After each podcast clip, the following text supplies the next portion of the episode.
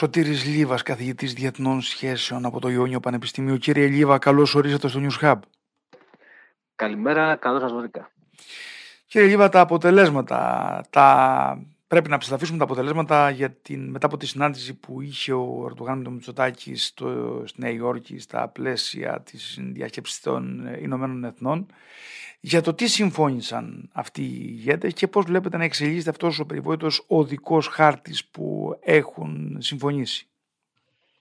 Ναι, ε, οι λέξεις βέβαια είναι, ας πούμε, είναι λίγο μεγαλύτερες από το τι στην πραγματικότητα συνέβη, γιατί ούτε συμφωνία έχουμε, ούτε ε, οδικό χάρτη ας πούμε πλήρη, γιατί εννοείται ότι κάθε φορά θα ανανεώνεται και θα ανασυντάσσεται σε σχέση με το τι έχει συμβεί προηγουμένως και ε, ούτε μπορεί να μιλήσει κανείς για, για αποφάσεις ε, και αυτό φαίνεται ακριβώς και από το πώς περιέγραψε την κατάσταση ο κάθε ηγέτης. Ο, ε, ο Μητσοτάκης ε, μίλησε βεβαίως για ένα θετικό κλίμα, μίλησε για παραγωγική συζήτηση, ενώ ο Ερντογάν από την άλλη μεριά τόνισε το μακάρι, μακάρι συνάντηση να είναι υποφελής. Άρα και από αυτό ακόμα καταλαβαίνουμε ότι με διαφορετικό τρόπο το προσεγγίζουμε εμείς στην Ελλάδα όλη αυτή την, την ιστορία και με διαφορετικό τρόπο το προσεγγίζουμε στην Τουρκία. αν ε, με αφήσεις Κώστα, γιατί εννοείται ότι μπορείς να παρεμβαίνεις να μην είναι ένας μονόλογος. Όχι, όχι. Ότι... Θέλω να μας περιγράψεις λίγο το θόλο τον οποίο δημιουργούνται όλα αυτά. Ναι, αυτό ε, για μένα είναι, είναι σημαντικό. Δηλαδή ότι ενώ από τη μία μεριά εμείς μιλάμε για παραγωγική συζήτηση, μιλάμε για θετικό κλίμα, μιλάμε για ανηνεμία, Μιλάμε για, ε, και αυτό το βλέπουμε και στα μέσα μαζικής ενημέρωσης. Από την άλλη μεριά δεν είναι ακριβώς έτσι τα πράγματα. Δηλαδή και δεν είναι ακριβώς έτσι τα πράγματα γιατί την ίδια στιγμή συνεχίζονται και συμβαίνουν ε, και δηλώσεις, έχουμε και δηλώσεις και ενέργειες από διάφορους από την πλευρά την, την τουρκική και δεν αναφέρομαι βεβαίως σε αυτό που θα μπορούσε να εκλειφθεί και σαν γραφικός στο YG και στη μήνυση που έκανε στον Πατριάρχη αλλά αναφέρομαι σε πιο σημαντικά ας πούμε, έτσι, ε, χαρακτηριστικά σημεία και στοιχεία, α, όπως στις δηλώσεις α, Φιντάν παλιότερα, πριν από λίγο καιρό, που είπε ότι εμείς έχουμε, κάνει πολύ, έχουμε λάβει πολύ θετικά μέτρα για τις α, μειονότητες και για τα χριστιανικά μνημεία στην ε, Τουρκία και θα θέλαμε τα ίδια πράγματα να γίνουν και στην Ελλάδα.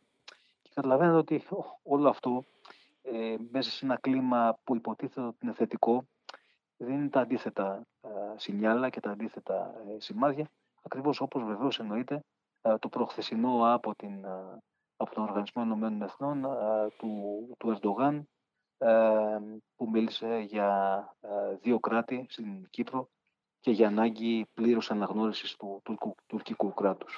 Σε αυτό θέλω να μείνουμε λίγο γιατί έχει δεχτεί πολύ μεγάλη κριτική η κυβέρνηση από διάφορα μέσα και συναδέλφους σας στο ότι δηλαδή προκειμένου να διατηρήσει αυτή την κατάσταση με τα ήρεμα νερά και να προχωρήσουν με αυτά τα χαρακτηριστικά στον οδικό χάρτη θυσιάζεται το Κυπριακό Κοίταξτε, δεν, δεν μπορεί να πει κανείς τη λέξη θυσιάζεται, αλλά το ζήτημα είναι αυτό. Ή τουλάχιστον δεν μπαίνει ας πούμε, στην ατζέντα ναι, όπως θα πρέπει να μπει. Ναι, ναι, θέλω, θέλω να πω το εξής, ότι ε, ε,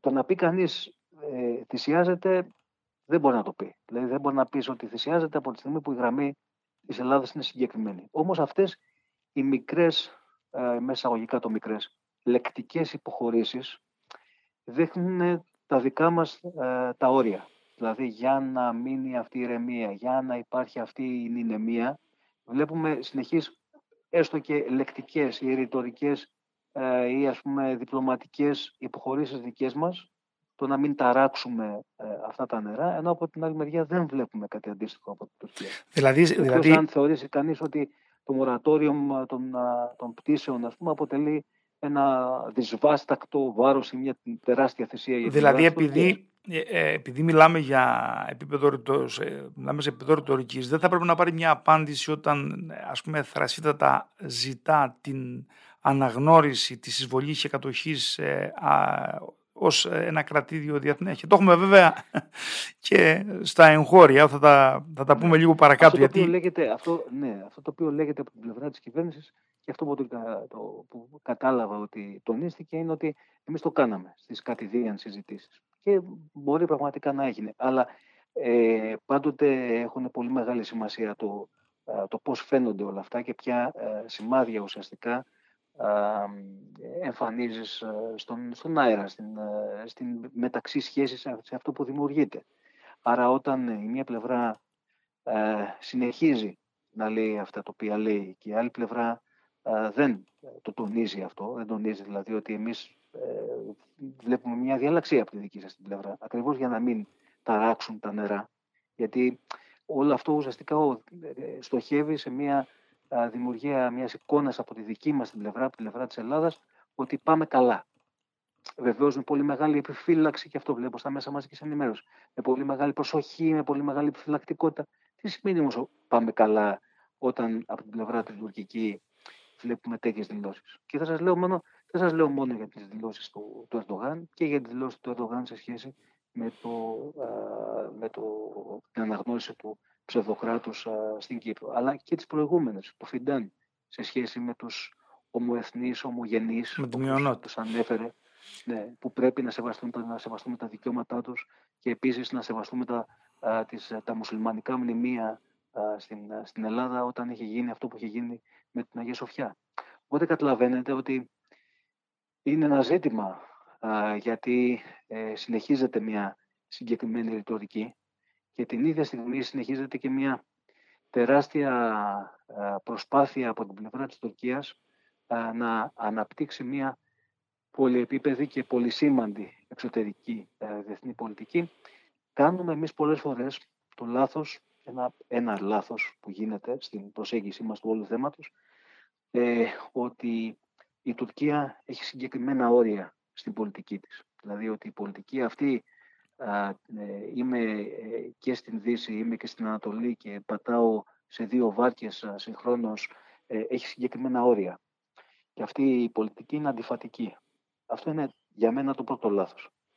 Και το δεύτερο λάθος, πάλι για μένα, είναι ότι τα όρια είναι συγκεκριμένα και πεπερασμένα αυτής της πολιτικής και αυτά τα όρια στην πραγματικότητα έχουν τεθεί πλέον και από τον πόλεμο της Ουκρανίας. Δηλαδή δεν μπορεί συνεχώς η Τουρκία να ακολουθεί μια τέτοια πολιτική που στην πραγματικότητα την οδηγεί σε εγκλωβισμό. Και αυτό το έχει καταλάβει ο Ερντογάν, γι' αυτό ακριβώς ακολουθεί μια πολιτική ανοίγματος. Επειδή όμως, ε, κύριε Αυτό είναι το, το αφήγημα, με το οποίο βεβαίως εγώ το λέω ξεκάθαρα ότι δεν συμφωνώ. Ναι, επειδή όμως όλα έχουν το συμβολισμό του και να κλείσουμε αυτό, να πάμε λίγο στα διεθνήματα και πώς ε, επηρεάζουν την εθνική στρατηγική. Ε, όταν φτάνει ο Μενέντες, ας πούμε, ο γερουσιαστής και είναι περισσότερο καυστικός και επιθετικός ε, από τον πρωθυπουργό της χώρας ή από την ελληνική διπλωματία και λέει ας πούμε ότι λύση θα βρεθεί όταν φύγει και ο τελευταίος Τούρκος στρατιώτης από την Κύπρο. Αυτό δείχνει ένα υποβασμό και είναι σαν να η Ελλάδα ακολουθεί την Τουρκία σε αυτή την τακτική που θέλει να αποσυνδέσει το Κυπριακό από τα ελληνοτουρκικά με ό,τι αυτό συνεπάγεται. Ναι, γιατί έχουμε μπει σε μια λογική ότι ε, σε μια λογική κατευνασμού, που βεβαίω είναι μια καταδικαστή λέξη, δεν μπορεί να την πει κανείς στο δημόσιο λόγο, γιατί δημιουργεί άλλες αναγωγές η λέξη κατευνασμός, αλλά ακριβώς αυτό συμβαίνει. Δηλαδή, ακριβώς για να συνεχίσουμε να πλέουμε σε ήρεμα νερά με την ηνεμία που περιγράφεται στα μέσα μαζικής ενημέρωσης, ε, πρέπει να μην θίγουμε διάφορα πράγματα, τουλάχιστον στο δημόσιο λόγο ή τουλάχιστον σε επίπεδο που ακούνε και άλλοι. Μεταξύ μας, οι δύο πρωθυπουργοί, μπορούμε να πούμε διάφορα. Ή μπορούμε να συνεχίσουμε να τα λέμε αυτά ή να αρχίσουμε να τα θίγουμε αυτά όταν φτάσουμε στο επίπεδο το Δεκέμβρη στις συναντήσεις του, του Συμβουλίου των, των ανώτατος, σε ανώτατο επίπεδο. Μέχρι τότε θα κάνουμε διάφορες ενέργειες για την για μέτρα οικοδόμησης εμπιστοσύνης, για να δημιουργήσουμε ένα θετικό κλίμα και να το, ας πούμε, το στηρίξουμε και να το συνεχίσουμε να υπάρχει, να συνεχίσει να υπάρχει. Αλλά για ποιο θετικό κλίμα ακριβώς μιλάμε; Για ποιο θετικό κλίμα; Η, αυτό το αφήγημα το ότι η Τουρκία είναι αναγκασμένη να πορευτεί προς αυτή την κατεύθυνση γιατί είναι εγκλωβισμένη ή η Τουρκία ε, αυτό είναι το πρώτο. Και το δεύτερο είναι ότι η Τουρκία αναγκασμένη να κινηθεί προς μια τέτοια κατεύθυνση προσέγγισης ε, και κατευνασμού και αλλαγής αφηγήματος σε σχέση με την Ελλάδα γιατί όχι μόνο είναι εγκλωβισμένο όπως προηγουμένως, αλλά και γιατί η πολιτική της ίδια είναι αντιφατική, δεν μπορεί να συνεχίσει να είναι και με την Ανατολή και με τη Δύση, είναι λάθος. Είναι λάθος. Η Τουρκία μπορεί να το κάνει αυτό. Η Τουρκία έχει περιθώρια κινήσεων. Η Τουρκία μπορεί, Θέλω... να, το κάνει, μπορεί να συνεχίσει να κινείται πατώντας σε δύο, όπως νομίζουμε, βάρκες και έχει περιθώρια ε, κινήσεων, δεν είναι εγκλωβισμένη και αυτό βεβαίως δείχνουν και οι τελευταίες της ε, κινήσεις και σε σχέση με την, ε, με την Κίνα και σε σχέση με την Τουρκία, με Ρωσία και σε σχέση με την, το G20. Θέλω να πάμε τώρα λίγο στο διεθνή περίγυρο για να δούμε πώς αυτό επηρεάζει, πώς αυτός μάλλον ο διεθνής περίγυρος επηρεάζει το Εθνικό Κέντρο, γιατί ο Αρντογάν από το βήμα των Ηνωμένων Εθνών δεν παρέλειψε να ε, ενισχύσει την άποψη των Αζέρων με όλα αυτά που γίνονται αυτή τη στιγμή στο Αζερβαϊτζάν και η κατάσταση ε, είναι έκρηθμη όπως, έχουν, όπως δείχνουν τα τελευταία γεγονότα ε, οι Αρμένοι καταφεύγουν ε, στον Αγκόνο Καραμπάχ σε καταφύγια για να γλιτώσουν τις ναι. σφαγές και θέλω να το συνδέσετε και αυτό για να απαντήσετε συνολικά με το Ιράν διότι ε, το, η Τουρκία έχει σύμμαχο και το Αζερβαϊτζάν και το Ιράν και ένα πολύ μεγάλο μέρος του πληθυσμού του Ιράν είναι Αζέρι να, απαντήσω λέγοντας, πάλι γυρνώντας σε αυτό που είπα προηγουμένως. Δηλαδή, δεν πρέπει να θεωρήσουμε ότι μια πολιτική είναι αντιφατική.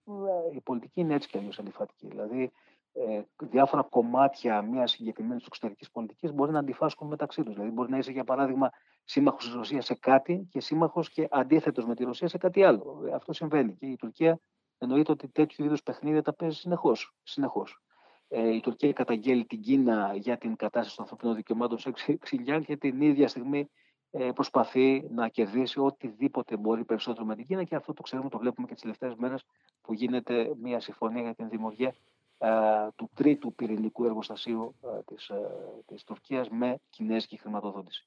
Άρα θέλω να πω το εξής.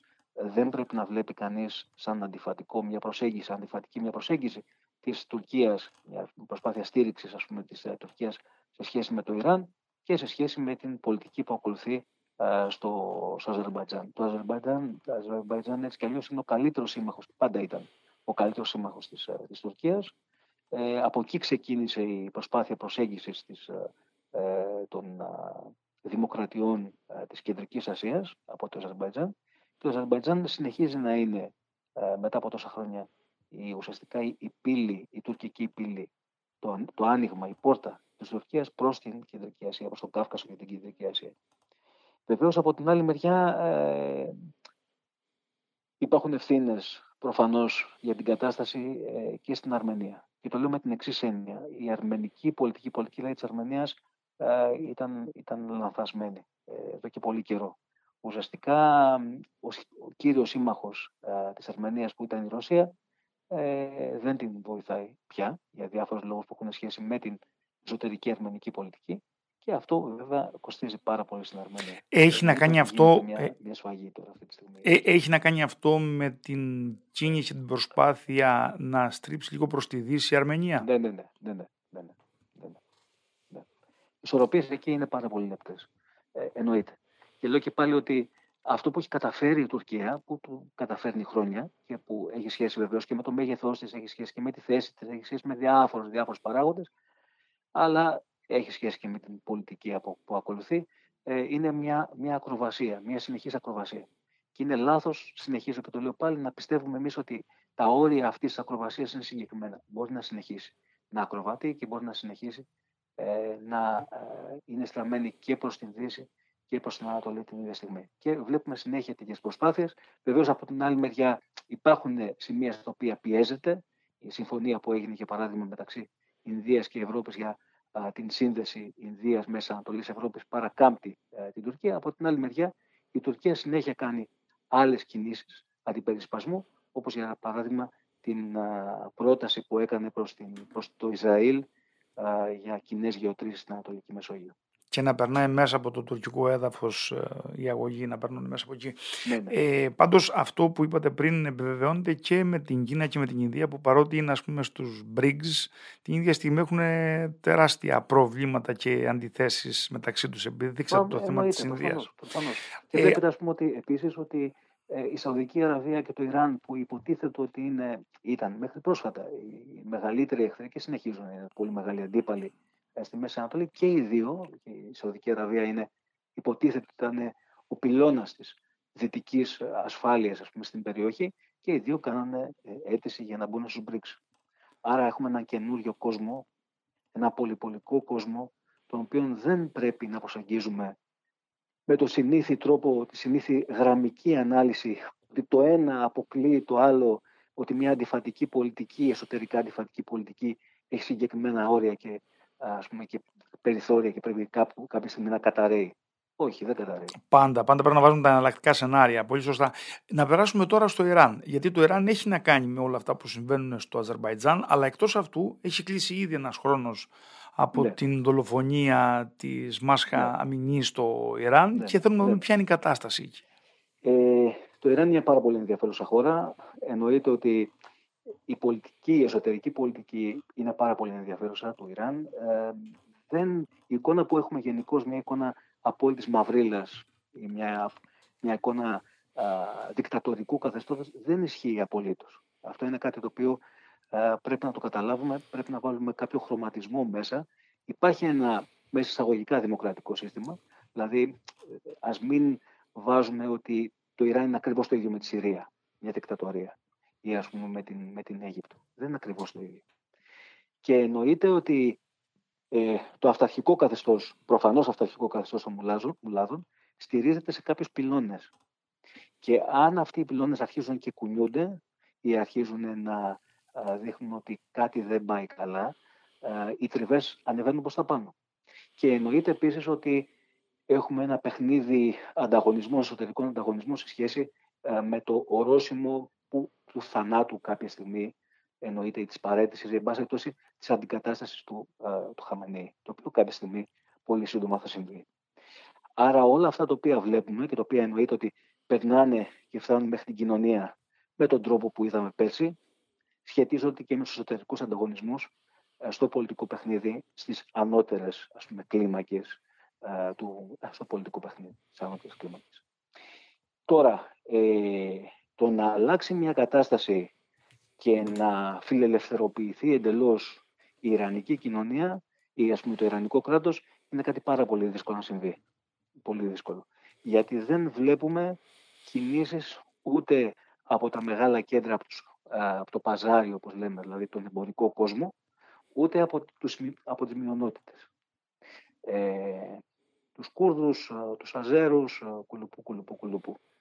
Άρα από τη στιγμή που έχουμε ηρεμία από την περιφέρεια και από το κέντρο που είναι συγχρόνως και από το κέντρο που είναι ε, ο εμπορικός κόσμος, το οικονομικό κέντρο, ε, η νεολαίστικη κίνηση, η νεολαίστικη επανάσταση, ε, η εξέγερση, εν δεν θα μπορέσει να προχωρήσει και να κινηθεί και βεβαίως εννοείται, το είδαμε και πέρσι, που σχετικά γρήγορα όλα αυτά πάγωσαν.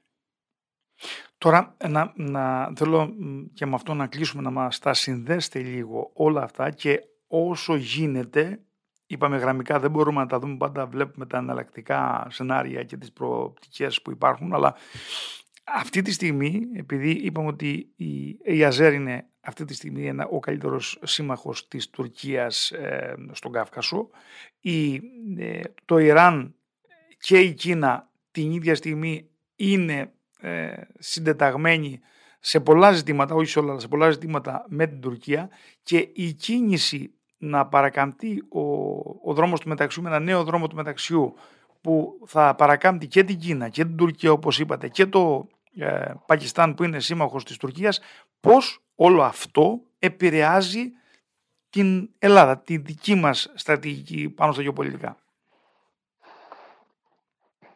Μέσα σε αυτόν τον καινούριο ε, πολυπολικό κόσμο εννοείται ότι όλα παίζουν ρόλο και όλα έχουν σημασία και εννοείται ότι παίζουν πάρα πολύ μεγάλο ρόλο και οι εσωτερικές πολιτικές εξελίξεις. Δεν έχουμε μιλήσει καθόλου για αυτό το οποίο τον επόμενο, το επόμενο χρονικό διάστημα θα μας απασχολήσει όλους πάρα πολύ, δηλαδή το εσωτερικό πολιτικό παιχνίδι στις ΗΠΑ. Και όλο αυτό πώς θα ενταθεί και πώς θα επηρεάσει και την εξωτερική πολιτική των ΗΠΑ. Ήδη βλέπουμε μια αντίδραση ε, της Γερουσίας και της Βουλής σε σχέση με την συνέχιση της ε, χρηματοδότησης ε, του, του Ουκρανικού, Ρωσο-Ουκρανικού πολέμου, δηλαδή της Ουκρανίας σε σχέση με την αντίστασή της από τη Ρωσία. Άρα όλα αυτά θα επηρεάσουν στο επόμενο χρονικό διάστημα α, την, α, το σχηματισμό αυτού του πολυπολικού κόσμου. Εννοείται ότι ε, ζούμε σε μια εποχή όπου οι πλάκες κινούνται συνεχώς, οι τεκτονικές πλάκες κινούνται συνεχώς, άρα πρέπει ε, να μην έχουμε σιγουριές, να μην, έχουμε, να μην εγκλωβιζόμαστε σε σχήματα συγκεκριμένα. Εννοείται ότι τα σχήματα υπάρχουν για να μας βοηθήσουν, να μας βοηθήσουν να καταλάβουμε, αλλά δεν πρέπει να θεωρούμε ότι μόνο αυτά μπορούν να μας εξηγήσουν τον κόσμο έτσι όπως ο κόσμος αυτός έχει εξελιχθεί στη σημερινή εποχή.